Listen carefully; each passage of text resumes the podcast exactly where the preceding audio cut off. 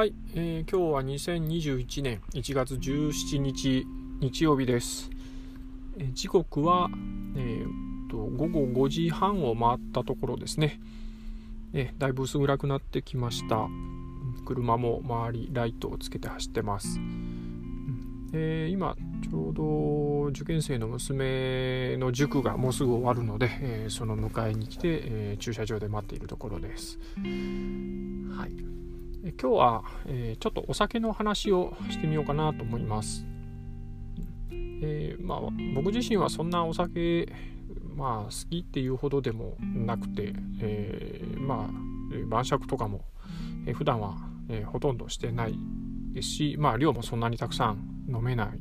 ですけれどもう飲んだらすぐ眠くなっちゃって熱ぶれてしまうような感じなんですけれどえっ、ー、とこの間古典ラジオリスナーの、えー、仲間の方からビールを少し教えていただいたので、えー、まあ、それでちょっと、えー、お話ししてみようかなと思ったわけです。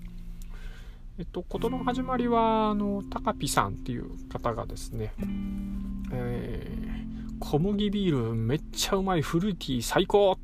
みたいな感じのツイートをつぶやかれて、ツイッターでですね、うん、でそれ見て、あ確かになんか地ビールみたいなの僕も飲んだ時、まあ普段街で売ってるビールよりも、えー、美味しいし口に合うなって思ってたんでで、まあ、ちょっとただ小麦ビールっていうのが何だったか全然知らなかったんですね、えー、ちょっと聞いてみたら、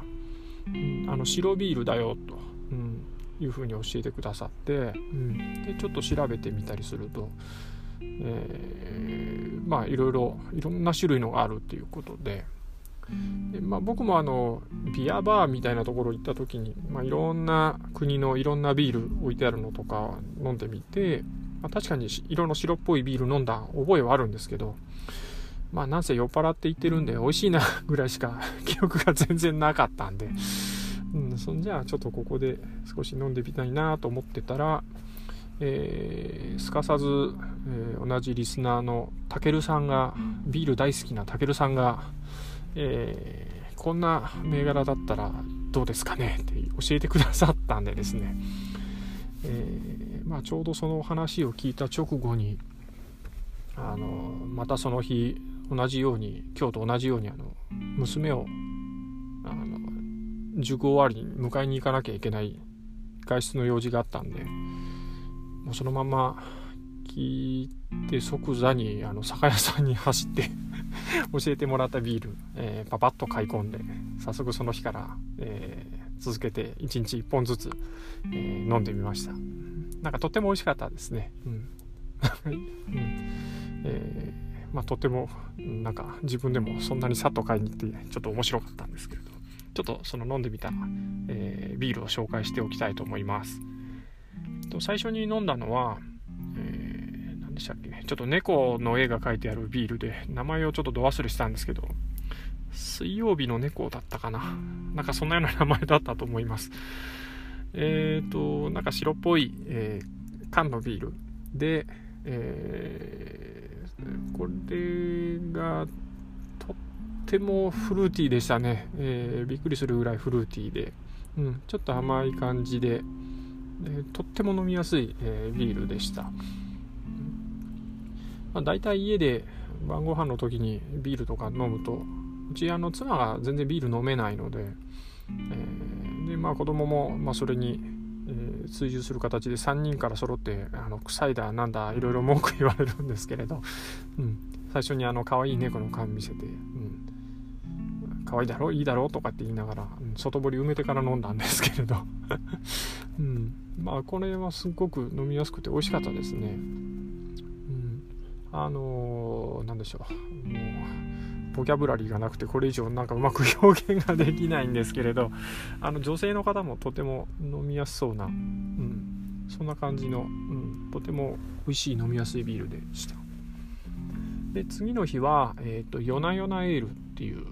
えー、ビールをこれもいただきまして、うん、これもとてもなんか美味しかったですね。こっちの方は、えー、色はちょっと少し濃いような感じですね。あの猫のビールは色本当に薄い白い感じだったんですけど、夜な夜な夜な夜なエールか、うん、夜な夜なエールは、えー、もうちょっと色の濃い感じ。で僕は好みとしてはこっちの方が、えーえー、好みかな好きかなという感じでした。ちょっと、えー、ですかね、えー、猫に比べたらずしっとくる感じ。なんですけど、うん、とてもなんか香りが良くってこれも、うん、美味しかったですね。で最後にもう1本買って飲んだんですけどこれ名前ちょっと忘れちゃいましたね。あのドイツの、うん、バイスビールって書いてあったんでドイツだったはずなんですけれど、えー、調べたんですけど名前も忘れちゃいましたね。あの瓶に入ったビールでえー、これも飲んでみたんですがこれがちょうど最初の2つの間ぐらいの味でしたかね。うん。これもなんかすごくなんかフルーティーな感じですごい美味しかったですね。うん。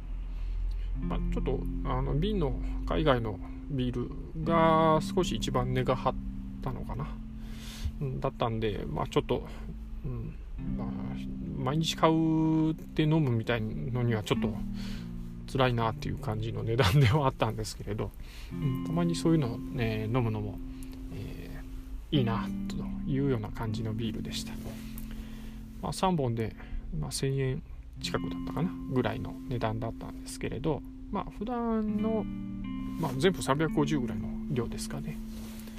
でまああのキリン朝日とか札幌とか、えー、まあ、そういうようなビールに比べればちょっと、まあ、若干割高な感じではあるかと思いますけど、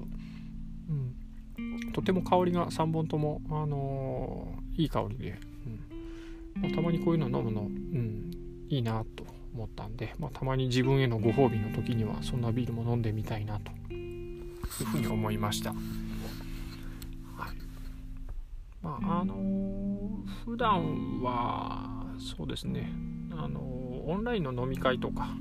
いうような時には僕はどっちかというとウイスキーを飲むんですけれど、えー、まあ何年か前に北海道に、えー、ちょっと仕事でたまたま行った時にまあちょうど少し休みを取ってちょっとだけうろうろしたんですがその時に、